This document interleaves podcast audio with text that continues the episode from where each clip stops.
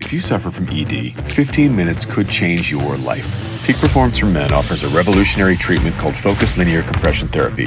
There's no pain, no needles, and no downtime. Now, Peak Performance for Men is offering six sessions free with qualifying treatment protocol enrollment. There's never been a better time or a better deal to fix E D. Call Columbus's only trusted Focus Linear Compression Therapy provider today at six one four, seven three nine, eight one eight one.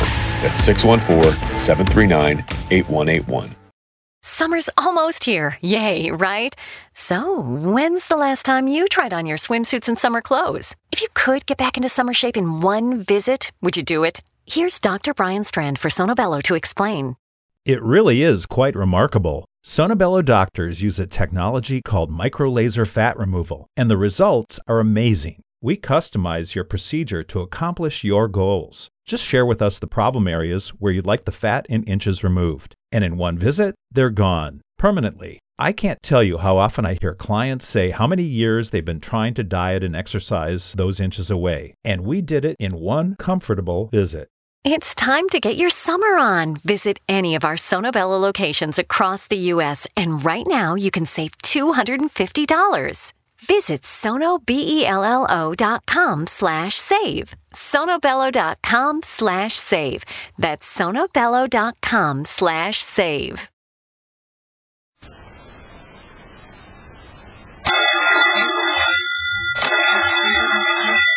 Calling all detectives. I once had a case in which a mystery story writer provided the chief exhibit, his own murdered body. That is the situation on this page from my casebook, the casebook of Jerry Browning, private detective. Sometimes people ask me, Jerry Browning, private detective, how I feel about circumstantial evidence. Well, it all depends on the circumstances. Bungalow A at the Fremont Motel was occupied by one dead man lying on the floor and eight live cops who were swarming all over the place.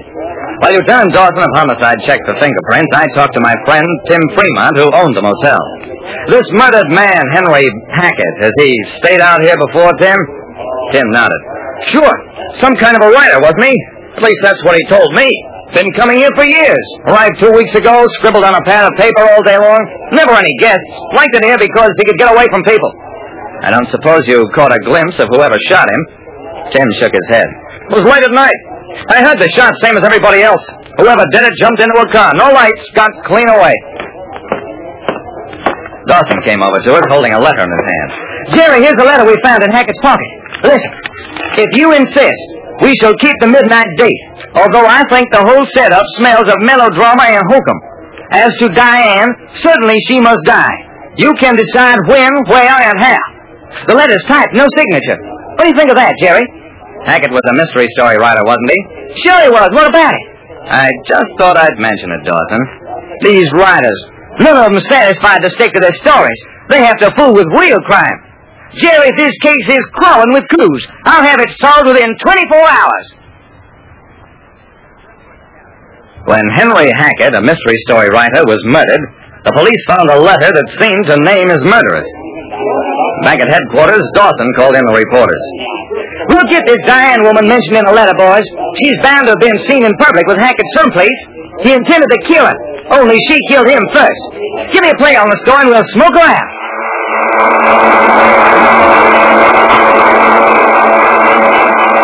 The boys really gave the story a play. They smeared it all over page one. Late that afternoon, Joe Cooper is my name, Lieutenant. I, I take care of Mister Hackett's house while he's away working. Uh, Mister Hackett, he said that if anything ever happened to him, for me to get in touch with his literary agent, a fellow by the name of Durham.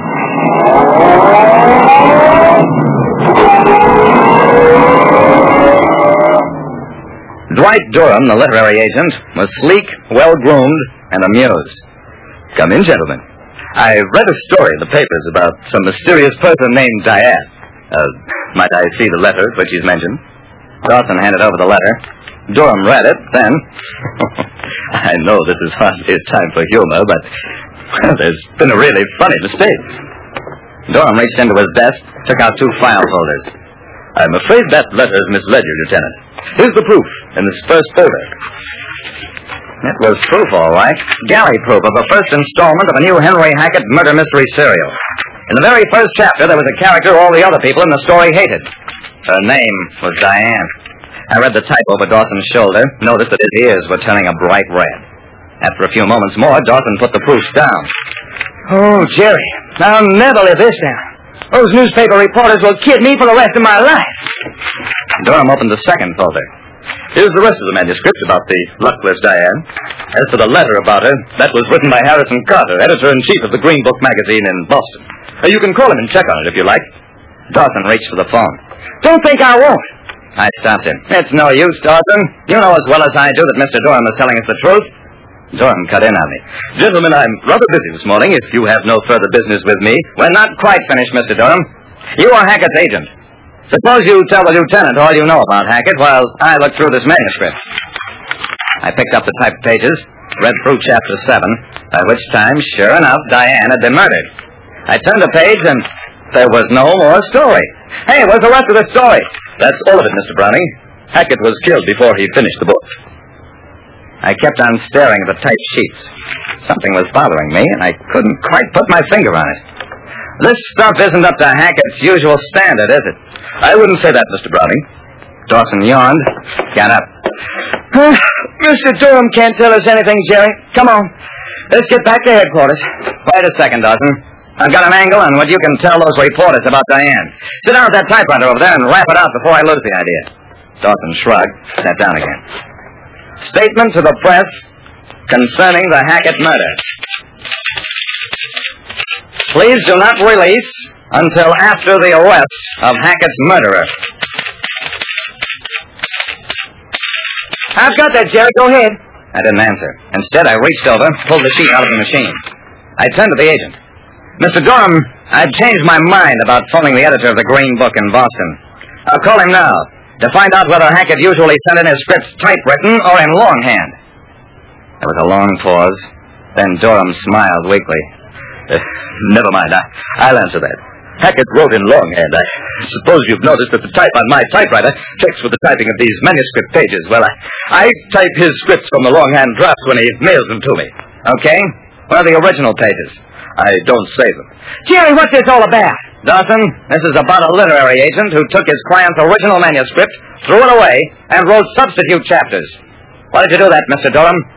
Durham kept denying it, finally admitted under pressure that he did rewrite Hackett's material, claimed it was within his rights as literary agent to do so. Dawson was handling the questioning now. Durham was lying desperately and beginning to show fear, out of all proportion to the spot he was in. I didn't listen to his answers, just kept watching his eyes.